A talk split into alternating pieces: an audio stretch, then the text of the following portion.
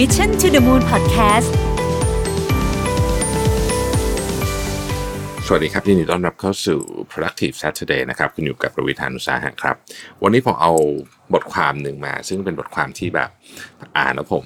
รู้สึกคิดอะไรได้เยอะมาก ผมเชื่อว่าเป็นบทความที่น่าสนใจมากๆ บทความหนึ่งเลยนะครับ บทความนี้ตีพิมพ์โดยอาจารย์สองท่าน ท่านหนึ่งเป็น อาจารย์คณะเศรษฐศาสตร์ที่ Harvard นะครับอีกท่านเป็นอาจารย์คณะเศรษฐศาสตร์เหมือนกันที่ UCLA นะครับบทความนี้ชื่อว่า how smooching นะครับ help men get ahead ผมอาจจะอ่านออกเสียงคำนี้ผิดนะฮะ S C H M O O Z I N G ถ้าแปลคือว่าการพูดคุยอะไรที่ไม่ใช่แบบจะใช้คำว่าไร้สาระเหมือนหัวหัวข้อก็อาจจะผิดไปนิดนึง พูดคุยได้เปื่อยอะไรเงี้ยไม่ไม่ได้เป็นเรื่องงานนะครับเขา เขาเล่าให้ฟังอย่งนี้ค่ะเขาบอกว่าออฟฟิศเนี่ยมันก็เป็นสถานที่ที่เป็นสังคมประเภทหนึ่งนะครับ มันมีคนที่สนิทกันคนที่ออกไปกินข้าวด้วยกันนะฮะคนที่เป็นกลุ่มกันออกไปสูบบุหรี่ด้วยกันออชอบทีมฟุตบอลทีมเดียวกัน อะไรแบบนี้เป็นต้นนะครับประมาณนี้นะฮะเพราะถ้ามองผิวเผินเนี่ยมันก็เป็นเรื่องส่วนตัวใช่ไหมก็ไม่ได้เป็นอะไรเขาชอบทีมฟุตบอลทีมเดียวกัน ก็เขาคุยเรื่องฟุตบอลทีม ผมชอบลิเวอร์พูลเหมือนกันชอบแมนยูเหมือนกันคุยกัน ก็ไม่ได้เป็นประเด็นอะไรใหญ่โตถูกไหมครับ แต่เขาบอกว่างานวิจัยที่เขาทำชิ้นเนี่ยล่าสุดเนี่ยนะฮะพบว่าเรื่องพวกนี้เนี่ยเกี่ยวข้องกับความก้าวหน้าในอาชีพการงานของคุณเป็นอย่างยิ่งนะครับ แล้วก็มี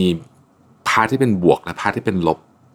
ด้วยถ้าหากว่าคุณเป็นผู้หญิงผู้ชายไม่เหมือนกัน part นี้คือเอฟเฟกมันไม่เหมือนกันด้วยถ้าคุณเป็นผู้หญิงหรือผู้ชายนะครับ เรามาพูดดูตัวเลขก่อนดีกว่านะครับ ข้อมูลจาก McKinsey บอกว่าในสหรัฐอเมริกาเนี่ยนะครับ เอาพนักงานระดับ entry level ก็คือระดับที่เพิ่งเข้าไปทำงานใหม่ๆเนี่ย 48%เป็นผู้หญิงก็คือประมาณครึ่งๆเนาะ52%เป็นผู้ชายนะครับ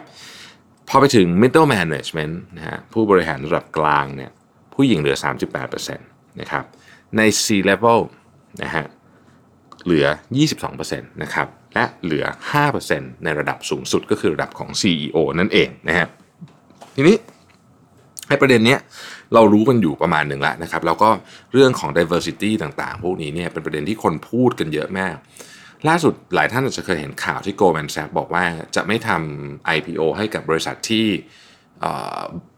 คณะกรรมการเป็นผู้ชายผิวขาวทุกคน ทั้งหมดนะคือไม่มี diversity ว่างั้นเถอะนะครับ ก็ก็คือประเด็นทุกคนรู้กันอยู่แล้ว แต่การศึกษางานงานวิจัยเรื่องนี้เนี่ยเขาเจาะลึกลงไปว่าทำไมมันถึงเกิดเหตุการณ์นี้ขึ้นเนี่ยพอเราลองมานึกดูจริงๆเนี่ยมันก็มีเรื่องที่น่าสนใจนะครับไม่มีเรื่องที่น่าสนใจนะครับเขาบอกว่ามันมีความเป็นไปได้ไหมเขาตั้งสมมติฐานกันนะว่า มันมีมีมีลักษณะของเขาเรียก old boys club ก็คือแบบ ผู้ชายแบบเหมือนกับนะฮะผู้ชายเป็นเป็นแก๊งผู้ชายอะไรอย่างเงี้ยนะครับเพราะมีความเป็นไปได้ไหมที่มันเกี่ยวข้องกับเรื่องของการโปรโมทนะครับ เริ่มต้นเลยเนี่ยเขาไปถามผู้หญิงก่อนนะครับบอกว่า80 81%ของผู้หญิงที่ทำงานอยู่ในออฟฟิศเนี่ยนะครับ รู้สึกว่าถูกกีดกันออกจากกิจกรรมบางอย่างที่เป็น relationship building นะฮะด้วยเหตุผลเพราะว่าเพราะว่าเธอเป็นผู้หญิง มันจะมีกิจกรรมบางอย่างที่ผู้ชายอาจจะชอบคุยกันสมมติอย่างยกตัวอย่างเรื่องฟุตบอลอย่างเงี้ยแน่นอนผู้หญิงสนใจฟุตบอลก็มีแต่ว่าก็อาจจะไม่ใช่น้อยคนที่จะคุยนะฮะเพราะฉะนั้นเรื่องของการโซเชียลไลซ์ในที่ทำงานเนี่ยนะครับเขาก็เลยบอกว่าเอ๊ะมันเป็นประเด็นไหมว่าใครที่มีความสามารถในการโซเชียลไลซ์มากกว่าเนี่ยมันส่งผลกระทบต่ออาชีพการงานขนาดไหนอะนะฮะเขาไปศึกษา ธนาคารขนาดใหญ่แห่งหนึ่งในเอเชียนะครับไม่ได้บอกชื่อนะฮะแต่มันน่าสนใจตรงนี้ครับมันอยู่ในเอเชียครับเพราะฉะนั้นบริบทเรื่องนี้เนี่ยไม่ไกลจากตัวเราเลยนะฮะเขาบอกว่าอย่างนี้ครับเขาเอาข้อมูลมาอย่างละเอียดเลยนะครับ ตั้งแต่เรื่องของอการเงินเดือนนะฮะการประเมินผลการทำงานชั่วโมงการทำงานอะไรพวกนี้ต่างๆนานานะครับ แล้วก็พยายามที่จะหามุมว่าในแต่ละมุมเนี่ยพนักงาน ที่เขาศึกษาเนี่ยใช้ชีวิตยังไงนะฮะ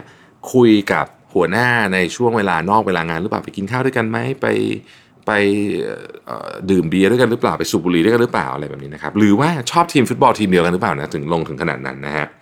เขาบอกว่าอย่างนี้ครับ วิธีการวัดของเขาเนี่ยเเป็นสิ่งที่นักเศรษฐศาสตร์เรียกว่า quasi experiment นะฮะก็เขาดูเขาดูสิ่งที่เเหมือนกับ เช่นการเลื่อนตำแหน่งหรือการเข้าไปอยู่ในทีมใหม่เนี่ยแล้ววัดผลยาวๆเลย ดูลันแต่หลายปีเลยนะครับ เวลาเขาเทียบเขาเทียบอย่างนี้ฮะยกตัวอย่างนะครับ สมมุติว่ามีพนักงานผู้ชายสองคนนะฮะถูกให้เข้าไปทำงานใน 2 หน่วยงาน หน่วยงานที่ 1 หน่วยงานที่1นะครับหัวหน้าเป็นผู้ชายก็คือผู้จัดการเป็นผู้ชาย หน่วยงานที่ 2 ผู้จัดการเป็นผู้หญิงนะฮะสองหน่วยงานแบบนี้นะครับ ก็มาดูกันว่ามันมีอะไรที่เป็นผลร่วมกันบ้างแน่นอนว่าไม่ใช่แค่คู่เดียวแต่คือเขาทำเต็มไปหมดเลยเนี่ยนะฮะเขาค้นพบว่าพนักงานผู้ชายเนี่ยจะก้าวหน้าในหน้าที่การงานมากกว่า ถ้าได้ถูกแอดไซน์ไปอยู่กับผู้จัดการที่เป็นผู้ชายเหมือนกัน เทียบกับผู้จัดการที่เป็นผู้หญิง ก้าวหน้ามากกว่าขนาดไหนนะฮะก้าวหน้ามากกว่าขนาดไหนนะครับ ผ่านไป 2 ปีครึ่งเนี่ย กลุ่มตัวอย่างที่เขาติดตามเนี่ยคนที่ถูกโอนหรือคนที่ถูกแอดไซน์ไปอยู่กับผู้จัดการที่เป็นผู้ชายเนี่ยนะฮะมีเงินเดือนเพิ่มมากกว่า 13%เทียบกับเพื่อนที่เป็นผู้ชายเหมือนกันแต่ถูกแอสไซน์ไปอยู่กับผู้จัดการที่เป็นผู้หญิงนะฮะแต่ในทางกลับกัน ถ้าตัวลูกน้องเป็นผู้หญิงนะครับ ถ้าตัวถ้าตัวลูกน้องเป็นผู้หญิงเนี่ยนะฮะ การที่ถูก assign ไปกับผู้จัดการที่เป็นผู้ชายหรือผู้หญิงเนี่ยไม่มีผลอ่านึกนึกนึกภาพออกนะฮะคือถ้าเป็นผู้ชายถูก assign ไปกับผู้จัดการผู้ชายเนี่ยมีผลเลยโตเร็วกว่า แต่ถ้าเป็นผู้หญิงถูก assign ไปกับผู้จัดผู้จัดการเป็นผู้ชายหรือผู้หญิงเนี่ยไม่ต่างกันนะครับ ข้อมูลที่เขาสำรวจมาเนี่ยทำให้เห็นข้อหนึ่งก็คือว่า ผู้หญิงที่เป็น ผู้จัดการเนี่ยนะฮะส่วนใหญ่แล้วนะครับ ให้ความสำคัญกับเรื่องของการเนี่ยโซเชียลไลซ์พูดคุยนอกเวลางานอะไรอย่างเงี้ยเทียบเท่ากันระหว่างผู้ชายกับผู้หญิงนะครับ ดังนั้นเนี่ยจึงไม่ได้ให้เหมือนกับไม่ได้ให้ความสนิทกับใครมากกว่านะฮะแล้วเขาบอกว่า เอ๊ะ หรือว่าผู้ชายที่มีลูกน้องเป็นผู้ชายเนี่ย เหมือนกับมี motivate ให้ลูกน้องทำงานได้เยอะกว่าหรือเปล่าเขาก็ไปดูบอกไม่ คือทุกอย่างเหมือนกันหมดออยอดขายสมมติเป็นแผนกเซลล์นะครับ ชั่วโมงการทำงานอะไรพวกนี้เนี่ยคือเทียบกันแล้วไม่ต่างกันเลยพูดง่ายก็คือว่าไอ้เรื่องนี้มีผลจริงๆนะครับ ดังนั้นทฤษฎีเรื่องของการพูดคุยแบบเรื่องที่นอกเรื่องงานที่ไม่ได้เป็นเรื่องออที่เป็นไม่ได้ไม่ได้มีสาระหรือไม่ได้มีประเด็นอะไรเนี่ยนะครับ มันกลายเป็นว่ากลายเป็น จุดสำคัญเหมือนกันนะ ที่จะบอกว่าคนไหนจะได้เติบโตในหน้าที่การงานมากกว่ากันนะฮะมากกว่ากันนะฮะเเขาเขาต้องลงลึกไปอีกเขาลงลึกไปอีกนะฮะเขาบอกว่ามันจริงไหมตั้งสมมติฐานว่าจริงไหมที่พนักงานผู้ชายเนี่ยนะครับเอ่อจะใช้เวลากับหัวหน้าผู้ชายมากกว่า เปรียบเทียบกับถ้ามีหัวหน้าเป็นผู้หญิงคำตอบคือถูกต้องเลยนะฮะพนักงานผู้ชายเนี่ยใช้เวลามากกว่ากับหัวหน้าที่เป็นผู้ชายเนี่ยเยอะเลยนะฮะเยอะเลย พูดคุยกันเรื่องต่างๆ อาจจะออกไปกินข้าวอะไรด้วยกันนะฮะแล้วแล้วแล้วมันมีมันมียังไงนะฮะคือเขาคือเขาบอกว่าเขาบอกว่าเห็นชัดเลยว่าไอ้เรื่องเนี้ยไม่ใช่เรื่องเล็กถ้านับผลรวมๆกันต่อๆกันไปเป็นทอดๆแล้วเนี่ย หนึ่งในสามฟังดีนะฮะหนึ่งในสามของการโปรโมทมาจากไอ้สมูชิ่งแหละ การพูดคุยนอกเวลาคุยเรื่องฟุตบอลอะไรพวกนี้นะฮะหนึ่งในสามนะฮะอิทธิพลของการถูกโปรโมทหนึ่งในสามมาจากเรื่องนี้ ซึ่งคอนโดมันเยอะมากเลยนะ เพราะว่าเราคนเราถูกคนต้องถูกโปรโมทโดยการทำงานดีถูกไหมฮะแต่กลายเป็นว่าข้อมูลเนี่ยมันบอกชัดเจนว่าหนึ่งในสามเลยนะที่เป็นแบบนี้นะฮะ เขาบอกว่าเจาะลึกลงไปเป็นดีเทลเป็นเรื่องๆก็ได้อะดูเรื่องสูบบุหรี่ อันนี้ไม่ได้สนับสนุนให้ใครสูบบุหรี่ แต่ถ้า เจ้านายที่เป็นผู้ชายสูบบุหรี่ แล้วลูกน้องคนนั้นสูบบุหรี่ด้วย คนนี้เนี่ยได้รับการโปรโมทมีนัยยะสำคัญมากกว่าลูกน้องที่เป็นผู้หญิง และลูกน้องผู้ชายที่ไม่สูบบุหรี่ โอ้นะฮะข้อมูลเป็นอย่างนั้นนะครับหมายหมายความว่าอะไรฮะหมายความว่า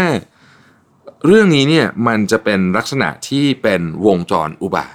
คือพอคนที่มีเจ้านายเป็นผู้ชายหัวหน้าผู้ชาย แล้วก็ตัวเองผู้ชายแล้วก็ได้รับการโปรโมทเร็วกว่า ก็เลยไปขึ้นไปอยู่ตำแหน่งสูงกว่าเร็วกว่า แล้วก็เลยทำให้อัตราส่วนของผู้บริหารระดับสูงเนี่ยก็เลยเป็นผู้ชายเยอะกว่า ทุกคนนึกภาพออกใช่ไหมครับมันก็จะวนอยู่อย่างเงี้ยนะครับต้องบอกว่า วิธีการแก้ปัญหาเรื่องนี้เนื่องจากมันมีผลเยอะมากจากการศึกษาเขาบอกว่านี่เป็นโอเค มันอาจจะไม่ได้เป็นตัวแทนขององค์กรทั้งหมด ไม่ได้เป็น culture ของทุกที่ก็จริง แต่จากการศึกษาเนี่ยบอกเลยว่าอย่างเคสที่เขาศึกษาอยู่เนี่ยธนาคารเนี่ยหนึ่งในสามเลยนะของการถูกโปรโมทมาจากเรื่องนี้แหละคุยฟุตบอลออกไปสูบบุหรี่กันอะไรเงี้ยซึ่ง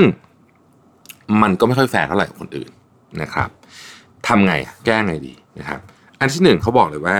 เรื่อง diversity เนี่ยเป็นเรื่องสำคัญ ต้องคิดเรื่องนี้อย่างจริงจังเพราะโลกมันถูกเขาเรียกว่ามันถูกบิดมาให้เป็นโลกของผู้ชายมากกว่าอยู่แล้ว ดังนั้นถ้าต้องการแก้ปัญหานี้ต้องเริ่มต้นที่เรื่อง diversity ก่อนนะฮะอาจจะเริ่มต้นจากระดับบนสุดเลย คณะกรรมการบริษัท อันที่สองเนี่ยต้องหาโอกาสให้คนไม่ว่าจะเป็นเพศอะไรก็ตามเนี่ยมีโอกาสเท่าเทียมกันในการที่จะ พูดคุยหรือ socialize หรือใช้เวลานอกเวลางานกับเจ้านายของตัวเองไม่ว่าจะเป็นเพศอะไรก็ตามเช่นกันนะฮะเพราะฉะนั้นกิจกรรมต่างๆต้องถูกออกแบบมาโดยคิดเรื่องนี้ไว้นะครับอันที่สามก็คือว่าโปรโมชั่นต่างๆ การการให้โปรโมชั่นต่างๆเนี่ยต้องมีตัวเลขที่ชัดเจนมีอัลกอริทึมที่ชัดเจน แล้วก็อย่าให้การตัดสินใจอำนาจทั้งหมดอยู่กับตัวหัวหน้าแต่เพียงคนเดียว ยิ่งมีอัลกอริทึมเยอะเท่าไหร่ มีการเก็บข้อมูลเยอะเท่าไหร่ ปัญหานี้ก็จะถูกแก้ได้เยอะขึ้นเท่านั้น ผมผมผมชอบมากเลยนะผมก็รู้สึกว่ามันเป็นสิ่งที่ดีมาก การวัดผลการประเมินผลการโปรโมทเนี่ยมันควรจะแฟร์กับทุกคนเบสจากผลงาน ไม่ใช่ว่าเรา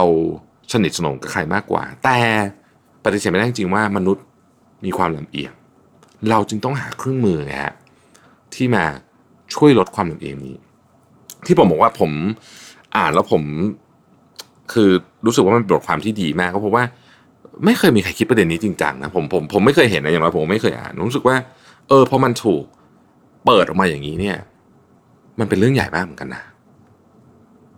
ขอบคุณที่ติดตาม productive Saturday ครับ เราพบกันใหม่พรุ่งนี้ สวัสดีครับ Mission to the Moon Podcast